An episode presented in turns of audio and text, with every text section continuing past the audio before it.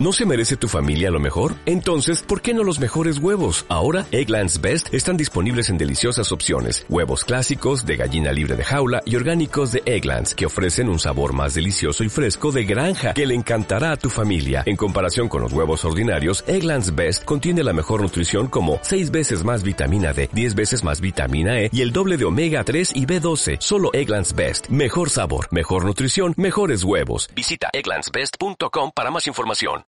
Apocalipsis capítulo 19, versículo 11. Vamos a leer unos versículos de este capítulo 19 de Apocalipsis. Dice el versículo 11, entonces vi en el cielo, vi el cielo abierto y aquí un caballo blanco y el que lo montaba se llamaba fiel y verdadero y con justicia juzga y pelea. Sus ojos eran como llama de fuego y había en su cabeza muchas diademas y tenía un nombre escrito que ninguno conocía sino él mismo. Estaba vestido de una ropa teñida en sangre y su nombre es el verbo de Dios. Y los ejércitos celestiales, vestidos de lino finísimo, blanco y limpio, le seguían en caballos blancos. De su boca sale una espada aguda para herir con ella a las naciones. Y él las regirá con vara de hierro. Y él pisa el lagar del vino, del furor y de la ira del Dios Todopoderoso.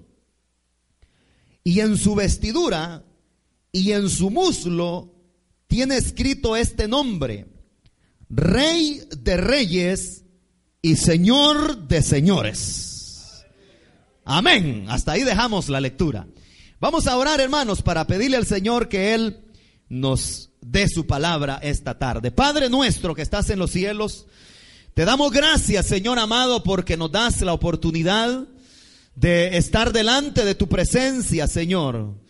Esta tarde venimos delante de ti para rogarte que hoy nos des tu palabra, que nos instruyas, que nos capacites a través de tu palabra, Señor amado. Consuélanos, edifícanos, exhórtanos, que tu palabra corra y sea glorificada, Señor, en medio de nosotros.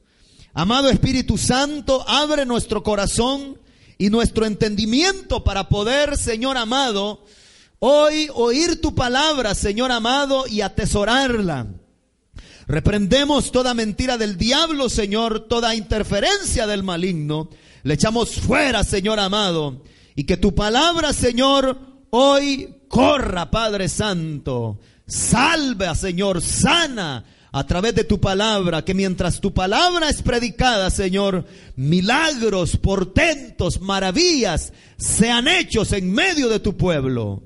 En el nombre maravilloso de Cristo Jesús te lo rogamos, te lo pedimos. Amén y amén nuestro Señor. Amén. Dice amén. Gloria a Dios. Tome su asiento, por favor. Esta porción que leímos, Juan nos narra lo que él pudo ver después en esta visión que el Señor le mostró en la isla de Pasmot. Como él dice al principio de este libro que él estaba en el día del Señor, cuando Él se habrá de manifestar en su gloria. En este capítulo Juan empieza a hablar acerca de las alabanzas que él pudo ver que se daban en el cielo, alabanzas y loores a Cristo Jesús. Pero también él nos narra acerca de el momento cuando eh, se llevó a cabo, en su visión, por supuesto, porque eso está en el futuro, eh, la cena de las bodas del Cordero y él pudo ver todo ello, la gala y toda la algarabía que se dio en el cielo, en su visión pudo ver Juan todas estas cosas, pero después de que terminaron la cena de la boda del Cordero, que dice la Biblia que esto, este periodo de la cena de la boda del Cordero durará un periodo de siete años, y después de esos siete años que mientras la iglesia esté con Cristo, disfrutando de las bodas del Cordero, en la tierra se desarrollará lo que la palabra de Dios le llama el período de gran tribulación, que tendrá una duración de siete años, por supuesto. Ahora, después de, que Juan vio este, la, esta visión acerca de las bodas del Cordero, él viene y dice lo que vio después. Y es ahí donde ya entramos en el versículo 11, que fue el primero que leímos, y nos cuenta qué fue lo que él pudo observar, nos describe qué fue lo que él vio después que habrían terminado la cena de la boda del Cordero. Dice, entonces, dice, vi el cielo abierto. Después que todo se desarrolló en el cielo, la cena de las bodas del Cordero, después de todo esto, Juan pudo ver que el cielo se abrió con el objetivo de dar paso a los personajes que habrían de entrar en escena. Vi el cielo abierto, dice. Y lo primero que Juan vio, dice, un caballo blanco. El caballo blanco se le da a los vencedores. todos aquellos guerreros que han vencido una batalla, se les da el privilegio de montar un caballo blanco, que es el sinónimo o el símbolo de victoria, de triunfo. Y dice que él vio el caballo blanco, pero dice que también vio al que lo montaba, dice, al que montaba el caballo blanco. Y como dice un predicador, no se preocupe, dice, si usted no conoce el caballo blanco. Lo importante es que conozca al que monta el caballo. Porque dice que quien monta el caballo, dice Juan, se llama, dice, fiel y verdadero. Aquí es importante que nos detengamos para ver lo que significa esto. Y es que la palabra del Señor le da ese título al Señor Jesucristo. Porque dice la palabra del Señor que Jesucristo es fiel y es verdadero. En primer lugar, Jesucristo fue fiel a la ordenanza del Padre. Dice la palabra del Señor que el Señor Jesucristo fue fiel hasta la muerte y, a sufrir la muerte de cruz. Él fue fiel en todo lo que el Padre le encomendó que viniese a hacer a esta tierra. Nada de lo que el Padre le encomendó que hiciese se le quedó a él pendiente. Por eso cuando estuvo en la cruz el Señor Jesucristo dijo, consumado es. Todo se había terminado. Toda la obra que el Padre le había encomendado que hiciese, Él le había dado el cabal cumplimiento. Porque Él es fiel. Pero es fiel también a sus palabras. Es fiel a sus palabras porque Jesucristo nunca ha mentido, nunca se encontró palabra de mentira en sus labios. Él es fiel. La palabra que él ha empeñado, él la cumple y la cumple al pie de la letra. Dice este libro santo que no pasará ni una jota ni una tilde de estas palabras que no se cumplan, porque él es fiel. Sí, nosotros los seres humanos somos infieles. Somos personas de doble ánimo, somos personas de temperamentales, cambiantes, pero este Cristo, este que montaba el caballo, que dice Juan, Él es fiel. Y sus palabras son verdad. Sus palabras son verdaderas. Él nunca mintió y nunca habrá de mentir. Él, Él es fiel y verdadero. De tal manera que cuando el Señor Jesucristo estuvo ante Pilato, dice la palabra del Señor que Pilato le preguntó al Señor Jesús, porque el Señor Jesucristo le dijo estas palabras. He venido, yo he venido al mundo, le dice, para dar testimonio de la verdad, le dijo a Pilato. Y Pilato le pregunta al Señor, ¿y qué es la verdad? le dijo. Todo el que es de la verdad, le dijo el Señor, oye mis palabras, le dijo. Porque Él es la verdad. Él es la verdad. En cierta ocasión Jesucristo dijo, yo soy, dijo, el camino y la verdad, dijo, y la vida. De tal manera que aquel que está en Cristo está en la verdad. Aquella persona que está en Cristo está en la verdad. Aquella persona que está en Cristo está en la verdad. Aquel hombre que está en Cristo está en la verdad. Aquella mujer que está en Cristo está en la verdad. no es la religión, no es el nombre de una religión, por muy pomposo que sea el nombre, no importa. Lo importante es estar en Cristo, porque Él es la verdad. Entonces dice que Él es fiel, dice, y verdadero, y con justicia juzga y pelea, dice. Este detalle está bien, bien interesante. Y es que dice que con justicia pelea.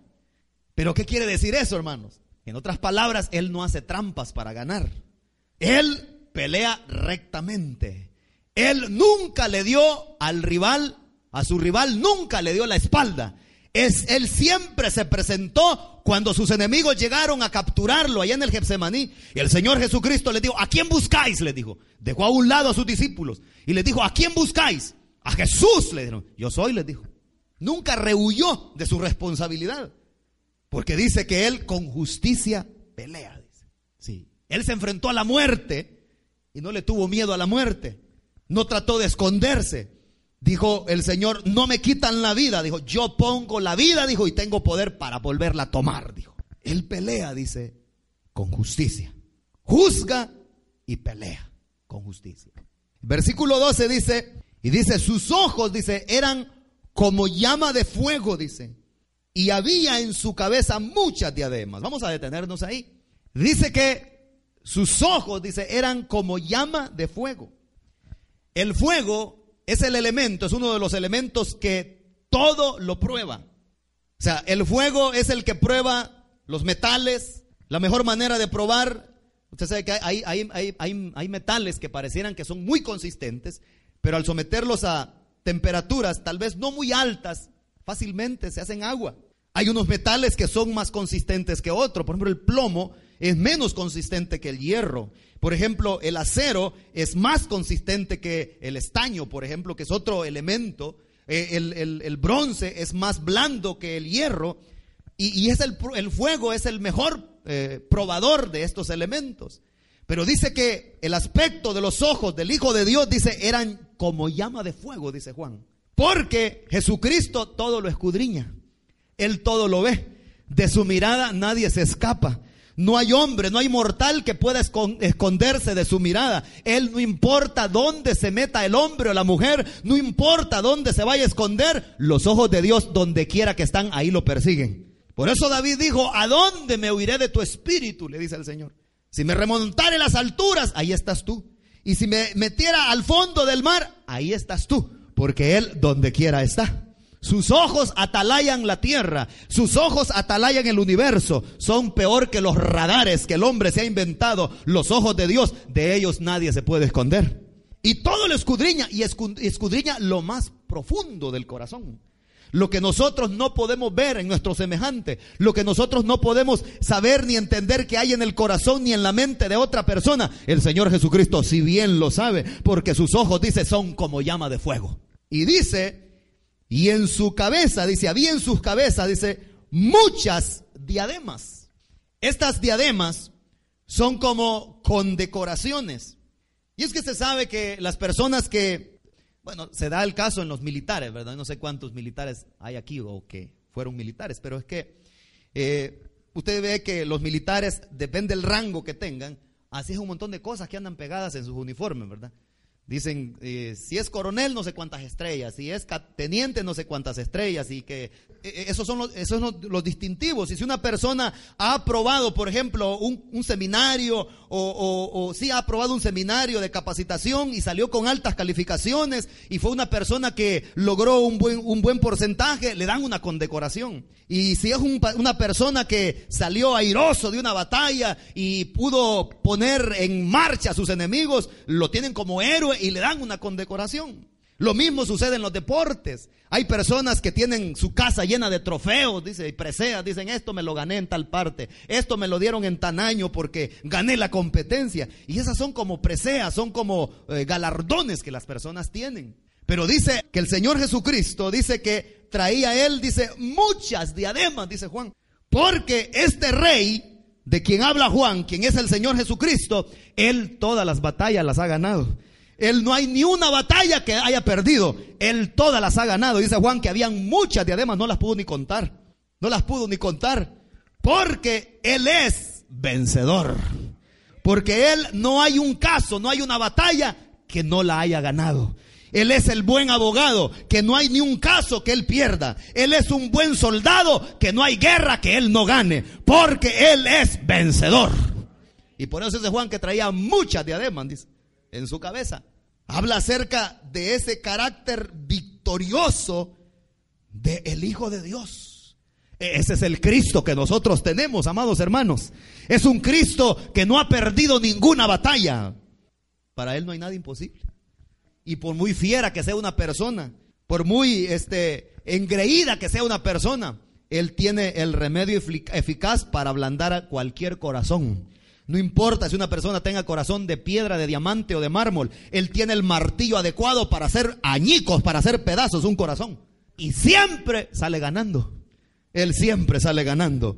Y Él salió ganando siempre en nuestra vida, porque un día también se encontró con nosotros, se nos atravesó por el camino, y aunque nosotros no lo andábamos buscando, aunque nosotros andábamos buscando otras cosas, otros deleites, el Señor dijo, hasta aquí llegas y de aquí en adelante vas a ser mío, y el Señor nos hizo de él para la honra y la gloria de su nombre. Gloria al Señor. Y dice, y tenía un nombre escrito que ninguno conocía, sino él mismo. Este es un misterio que está vedado para los mortales todavía. No se sabe cómo era ese nombre. Dice ahí que ninguno conocía. Ninguno conoce, pues. Si no, dice él mismo. Y nos habla acerca de su vestidura en el versículo 13. Dice, estaba vestido de, de, una ropa teñida en sangre, dice. Y su nombre es el verbo de Dios. Esa sangre que llevaba en sus vestiduras nos muestra que Él es el mismo, aquel que murió en la cruz del Calvario.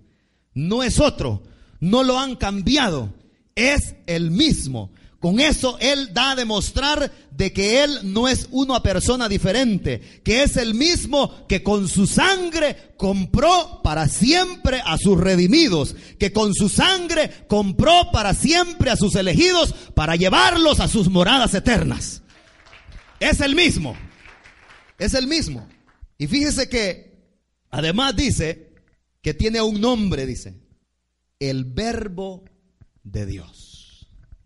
El verbo de Dios. Ahora, esto es bien interesante, hermanos. Y es que fíjese que Juan, en su evangelio, él lo comienza con estas palabras. Dice, en el principio, dice, era el verbo, dice. Y el verbo era con Dios y el verbo, dice, era Dios. En el principio era la palabra. Y la palabra era con Dios. Y esa palabra era Dios. Porque Jesucristo es la palabra de Dios encarnada. Él es la palabra de Dios.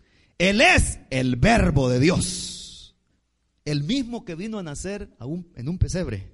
El mismo que anduvo caminando por las calles polvorientas de Palestina el mismo que anduvo haciendo bienes y poniendo sus manos sobre los enfermos. El mismo que ponía sus manos sobre los, los, ojos de los ciegos y veían. El mismo que hablaba y le decía a los paralíticos, toma tu lecho y anda. Es el mismo. La palabra de Dios encarnada.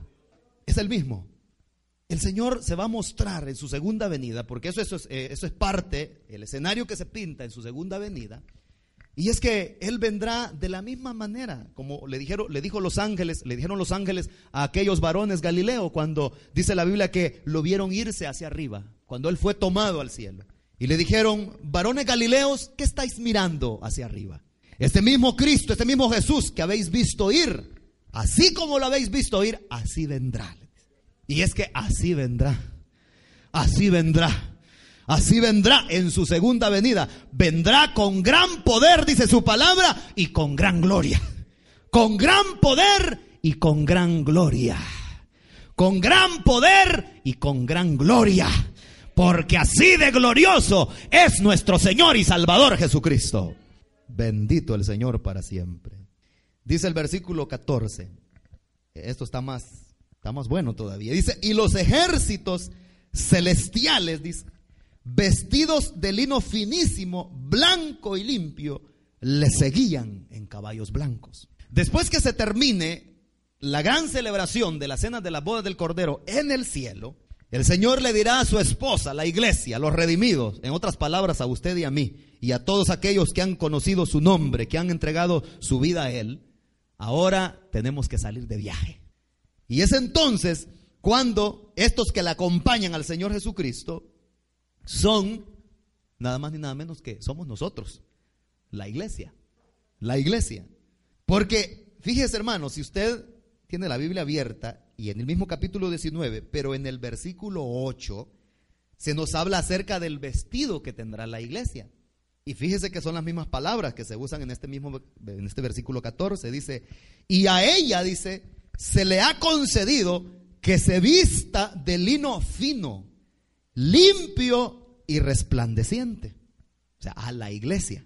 Entonces, la iglesia vendrá con el Señor Jesucristo.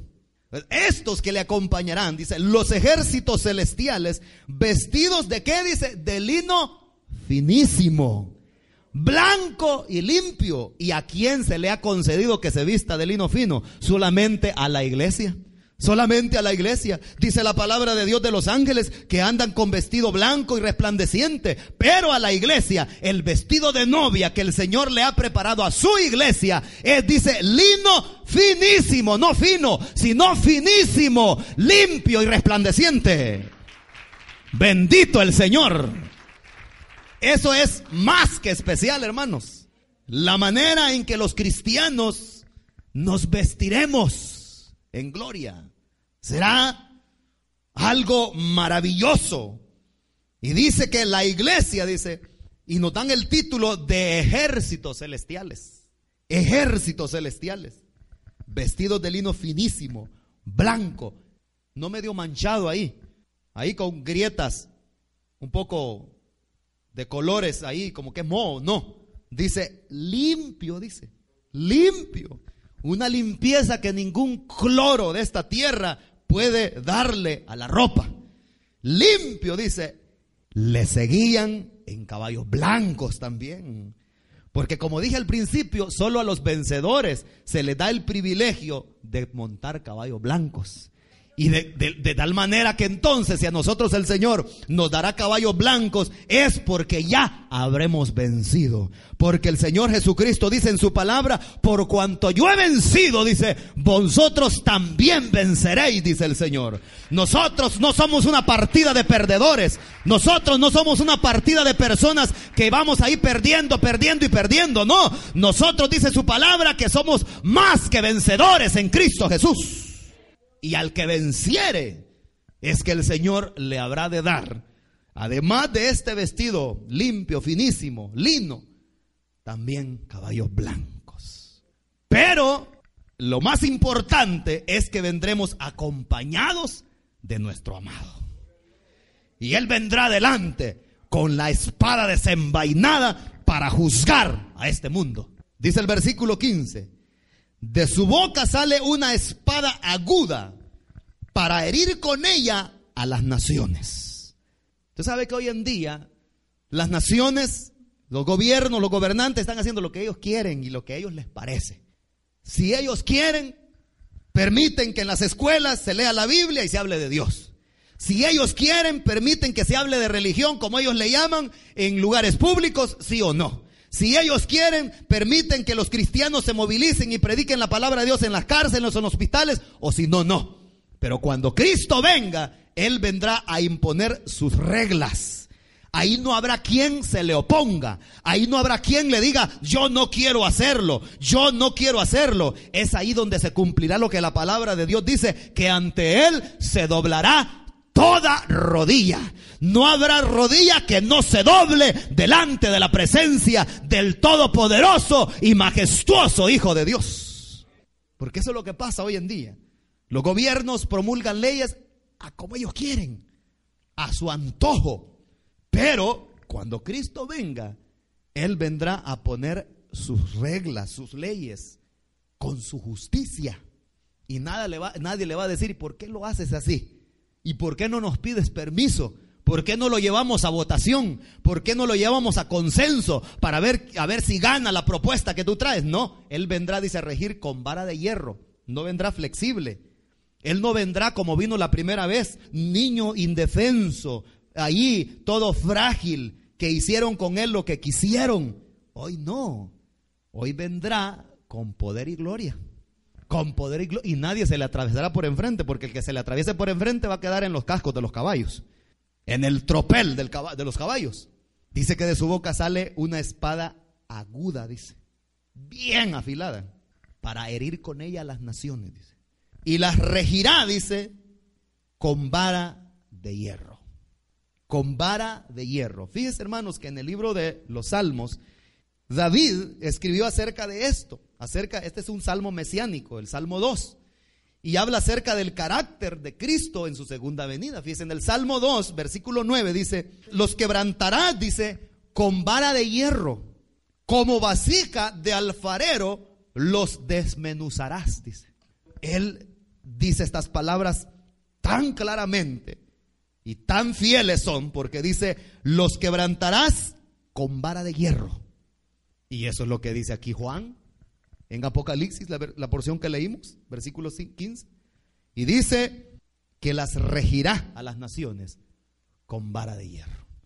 No habrá lugar para el chantaje, no habrá lugar para el soborno, no habrá lugar de, de rehuir de, de, las responsabilidades que los gobiernos van a tener, porque los gobiernos van a seguir funcionando. Pero sobre ellos, literalmente, estará el presidente de los presidentes, que es el Señor Jesucristo. Y dice aquí, a continuación, y él dice, pisa el lagar del vino, del furor, de la ira del Dios Todopoderoso. El lagar es una pileta que es donde antiguamente, yo no sé si en algunos lugares todavía, y es que para triturar las uvas, para extraer el jugo de las uvas, en una pileta se ponían todas las uvas, las cantidades de uvas, y las personas, aunque usted tal vez no lo crea o tal vez ya lo sabe, y es que para extraer el jugo lo que hacían las personas es que se quitaban los zapatos, los calcetines y empezaban a pisar las uvas. Entonces, y la gran destripazón de uvas, ¿verdad? Entonces, y ahí salía el jugo, había un lugar donde salía el jugo, ya lo estaban esperando, había un recipiente, y caía el jugo, ¿verdad? De, hecho, en algunos lugares, todavía, en algunos lugares, en unos países todavía extraen el jugo de la, de la uva, sí, todavía, hacia la antigua.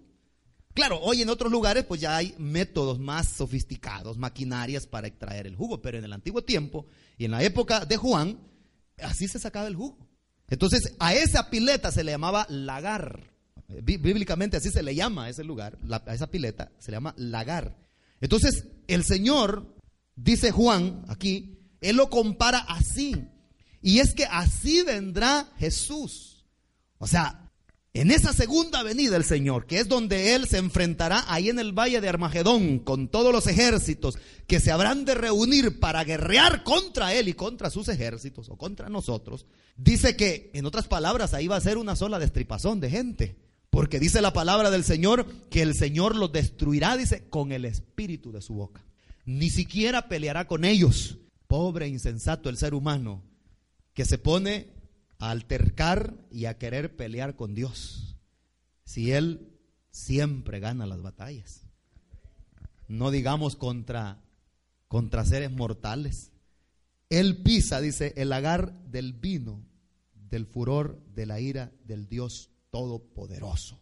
Fíjese que hay una porción que está en Isaías, capítulo 63, que nos habla acerca de esos momentos posteriores que el Señor habrá ejecutado esa venganza y ese juicio contra sus enemigos.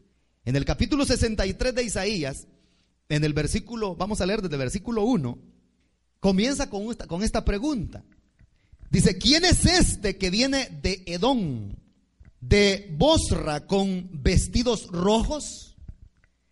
Este hermoso en su vestido, que marcha en la grandeza de su poder. Y aquí viene la respuesta, yo, el que hablo en justicia, grande para salvar. Y viene y dice que le harán esta pregunta, ¿por qué es rojo tu vestido y tus ropas como el que ha pisado el lagar. Y dice el versículo 3, he pisado yo solo el lagar. Y de los pueblos nadie había conmigo. Los pisé con mi ira y los hollé con mi furor, y su sangre salpicó mis vestidos, y manché todas mis ropas, porque el día de la venganza está en mi corazón, y el año de mis redimidos ha llegado. Amén. Esas son palabras del Señor Jesucristo, las últimas. Y ahí está de nuevo esa expresión de el lagar. Pero hay algo interesante, hermanos, y es que dice que la Biblia no dice quién le preguntará estas, estas cosas al Señor Jesús.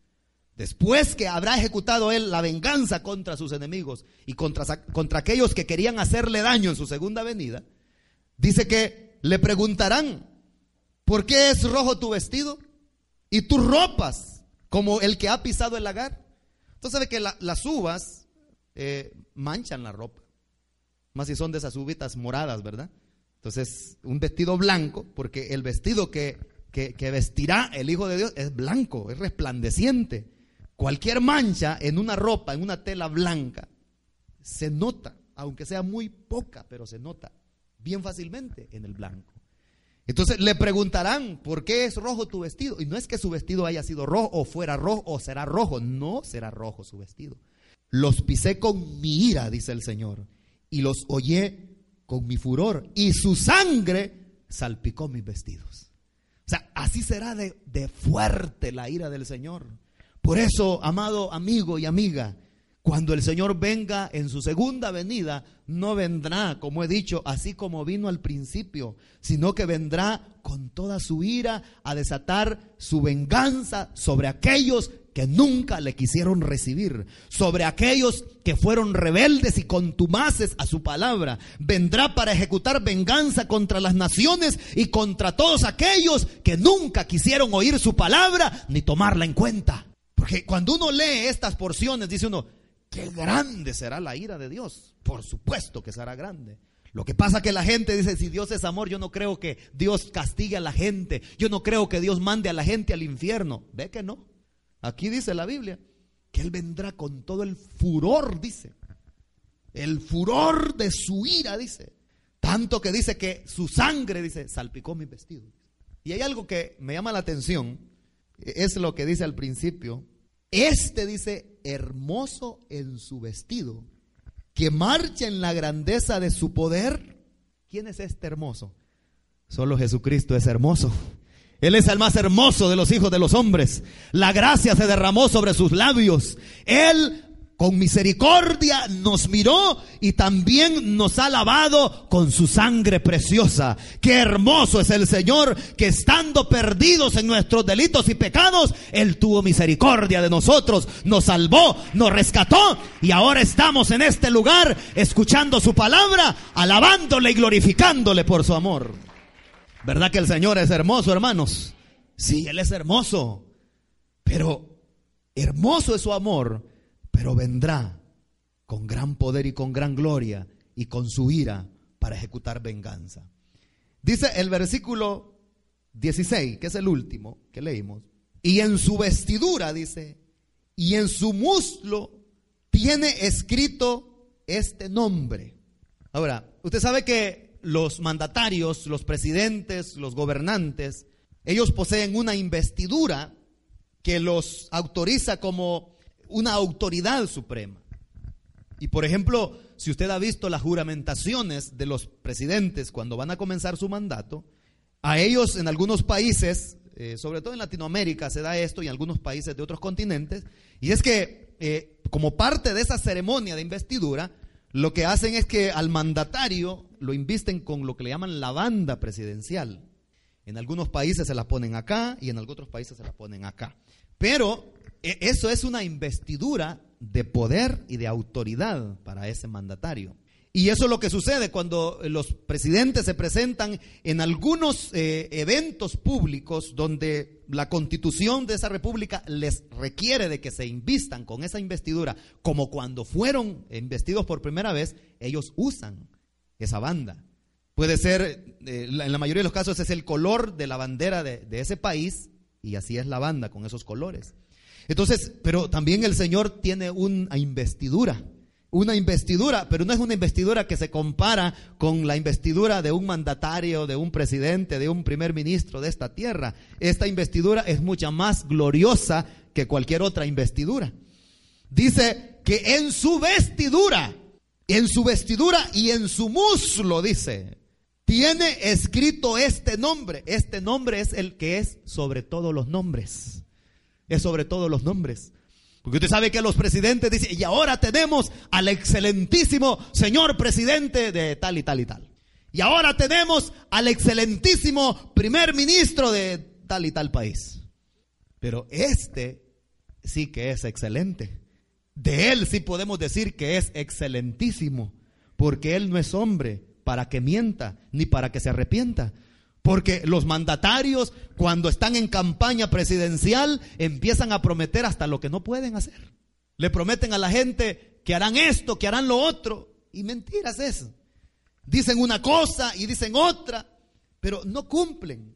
Pero este, como hemos leído, dice que Él es fiel y verdadero.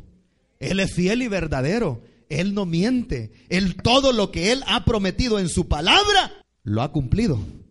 Lo ha cumplido. Usted sabe que las profecías, la mayoría de las profecías ya se cumplieron.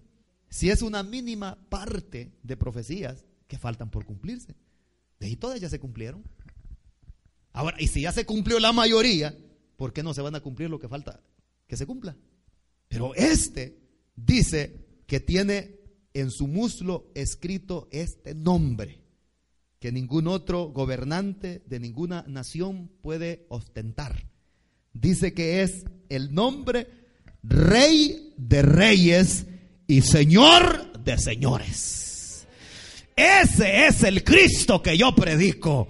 Él es el Rey de los Reyes y Señor de los Señores. Aquel que es, que era y que pronto ha de venir. Bendito el Señor. Sí, Él es el Rey de los Reyes.